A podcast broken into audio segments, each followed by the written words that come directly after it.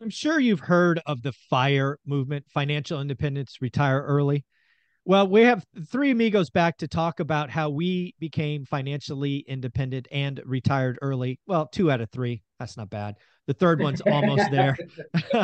But the reason I want to talk about the FIRE movement is the three of us are ostracized from it. One of the things that I did right when I retired is I found the FIRE movement and tried to reach out, communicate. And frankly, being a real estate-based person who retired early, they don't want to hear it. The FIRE movement's all about stocks. It's all about net worth. It's all about the four percent rule. And uh, just this morning, I shared on the Daily Financial News, someone who was deep in the FIRE movement. I wish I remembered his name, but it's in the Daily Financial News. Talked about becoming a doctor at a hospice center, and that that relationship with folks who are living out their final days, weeks, and months has changed his opinion. The FIRE movement is really focused on sacrifice, minimalism, getting to a net worth, and then living on four percent. There just are, frankly, better ways. And the three of us have gotten there. Two of us have actually quit or retired. The third is on the cusp. So, uh, Matt, uh, what do you think of all the FIRE movement?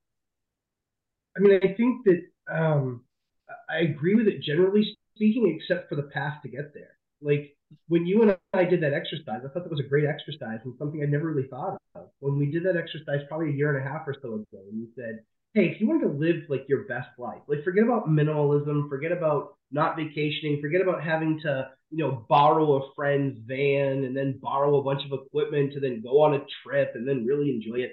It was like, what would you spend? And we looked at it and it was like a nutty number. It was like forty thousand dollars a month. Yeah. And so I was the most expensive, but it's because I had three kids. Young kids. And so at the end of the day, because now I have to pay for five of everything, um, and which I, which believe it or not, I did recognize before we had the kids, but yeah, it's crazy. So as I looked at it, I said, I don't want to build my life to live minimally on things. I want to do whatever I want to do. That to me is real freedom. Is it really financial freedom if you have to live with a budget? Like, is that real freedom? Like, I suppose that if the other option is forty, forty for forty, I suppose that's freedom. But right. I would rather literally not look at my checkbook other than to balance it and just go, yeah, sure, we can do that. Yeah, sure, we can do that. And the only way you can do that is with cash flowing assets. Yeah. Yeah, the FIRE movement, um, it kind of leads, like the article talked about, it kind of leads people to set a number and kind of there's only one way. And if you're not speaking their vocabulary, you're not included. I actually believe net worth is a one of the most bogus numbers out there. And if you happen to be net worth based in stocks and you run into a bear market, good luck, right? So, uh, Dion, I know you've had some uh, interesting interactions because you do try to, to communicate with people in the parking lot a lot. So, uh, what what uh, what what have you seen? So, I, I love the four words: financial independence, retire early. I, I love yeah. the the whole idea that that puts in our mind. But when you get into any of those communities, a lot of the larger groups are sponsored by brokerages of people who own, who manage stocks, right? They're trying to say stocks are the way to do this. So there's five things that get me kicked out of almost every financial independence group.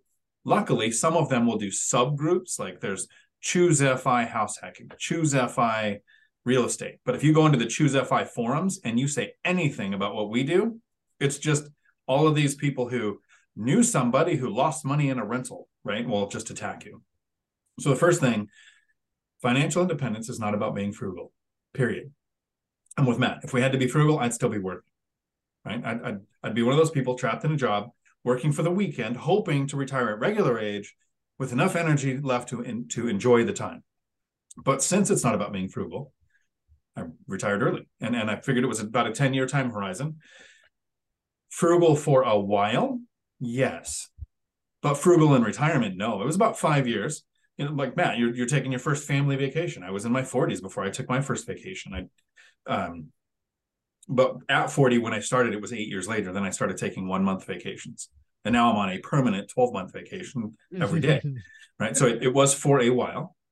Um, the second thing with the financial independence retire early community that I just don't get is that money is the goal. And, and uh, this is where, uh, on some level, uh, some of our viewers and me, I think, would, would disagree. The, the, it's it's the biggest portfolio, the most cash flow, the next, and it's always what's next, what's next, what's next. It's it's almost mind-breaking when I tell some people, I'm not sure if sixteen is too many, right? I, I just want the cash flow to be financially free and go and goof off and do whatever I want anytime I want. Um, and for me, that was a number, not a number then to the next number. And so the right. third one with financial independence, retire early, the, the part from this article that you shared that I kind of had a problem with was um, people find purpose in work. So when you retire early or when you retire, what's your purpose? If you have to be compensated for your purpose, I think you have issues. Yeah. I think there's a great sense of pride to find purpose in work. Yep. But if your purpose is work, um, that is not a life to look back at when we're eighty or ninety in a in a home thinking, oh, I wish I'd spent more time in the office, right? That's not what people are going to say. Yeah. Um, and then the last two, these don't get me kicked out as much, but stocks are volatile. Mm-hmm. Like, like I, I watched this guy, Joe Kuhn, K U H N, he's on YouTube, he retired at fifty-four, he used the three buckets method for stocks. He's all totally different strategy than me. I wouldn't own a stock if somebody gave it to me. I would sell it and buy real estate, right? And his strategy sounds great. In a bear market, he's got three years in bucket one. So bear markets generally don't last that long before you would even touch bucket two. Like he's got a strategy for this, but he has to watch the stock market. Mm-hmm. In, yeah. in double, in double my life, rents have never gone down market wide in a five-year period. I'll never have to think about that or worry about it. And yeah. I have a gap, a buffer just in case it did, to where I wouldn't have to think about it if they did. So the, the stock thing is, is based on net worth, a fictitious number that can change. You know, my, my, my cash flow has never gone up or down by three hundred thousand dollars in a month because some, some guy owning a company sent a tweet. Mm-hmm. Right. Yeah. And then the, the last one that I kind of disagree with, with a lot of the people in the financial independent retire early community, is on S S I. Most of them base their portfolio around getting Social Security at, at the highest age because you're going to get the most, and they haven't done the math. Mm-hmm. If you wait till seventy, which is the recommendation in that community, is wait till seventy, the, the now noon, it used to be sixty-eight, now it's seventy. It takes eighteen years to get back to break even on missing out on thirty percent of Social Security if you took it at sixty-two. So that means you're eighty-eight when you break even if you had taken S S I at sixty-two. I say any of these kind of concepts in those communities, I'm the outsider. And I'm like, hey, great, have your opinion. And uh, let me know how work feels. Yeah. yeah. The, the last thing I want to talk about and really got to me in that article, and the reason I sent it to you guys so we could talk about it today, was um, Gary Vee is somebody I follow, right? And he's always said for years, if you want to really get a, a handle on your life, go to an old folks home and just talk to the people there. And it is really interesting to see them talk about regret.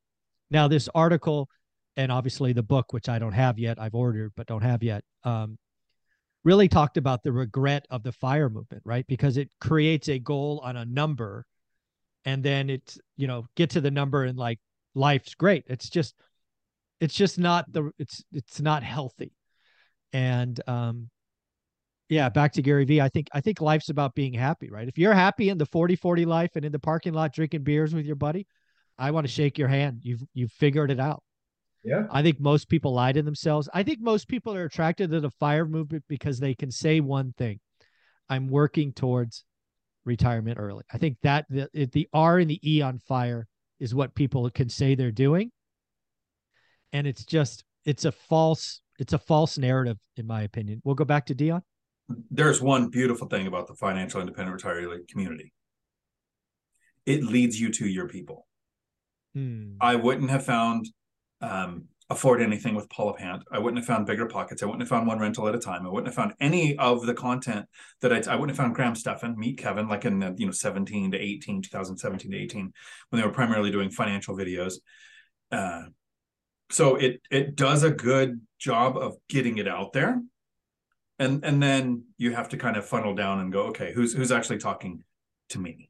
Because it's not Beat the Bush, great YouTube channel, but he, but it's literally, how can you save every single penny, scrimp on every single thing, ride a bike to work, live close to, like all of these things that I'm never going to do, right? But the concept, sure, but who did it lead me to? It led me to my people. There you go. Any closing thoughts, Matt? Yeah, I mean, I think at the end of the day, I'm I'm four days into vacation, and I'm not missing work at all, and I haven't looked at work email for one second. It's been wonderful. Um, and so I think that everybody has to find what, what fits and works for them. Um, but at the end of the day, I want to live the second half of my life. I hope I have forty-five more years. Probably not. But if I have forty-five more years, I want to live doing it whenever I want, being around my kids, being around their kids, you know, being around my wife, you know, spending time with all my friends and doing whatever I want. Like, that's the best part about this. Like, this week, this trip came together over the course of like literally a few weeks. And to be able to do that and not have to look at every single price tag on every little thing, like, it was just like, it was convenience. And so I had the entire trip set up in about two hours, mm. you know, Airbnb, uh, car, plane, everything. And so I think if they'd spent, spend more of that time planning on how do I do this in a way that gives me more freedom, like real freedom, I think that they'll probably enjoy it even more. Yeah. Well, guys, uh, where can they find you, Matt? Lumberjack Landlord on YouTube and Instagram, and live streams on Sunday, eleven thirty a m Eastern time. Awesome. And Dion, where can they find you? They can find me right here on YouTube, Dion Talk Financial Freedom, where I continue to break the brains of everybody who knows me, because mm. the last ten years uh, are very different than the next ten years. Yeah, sure. Like that. Like that. Thanks, guys.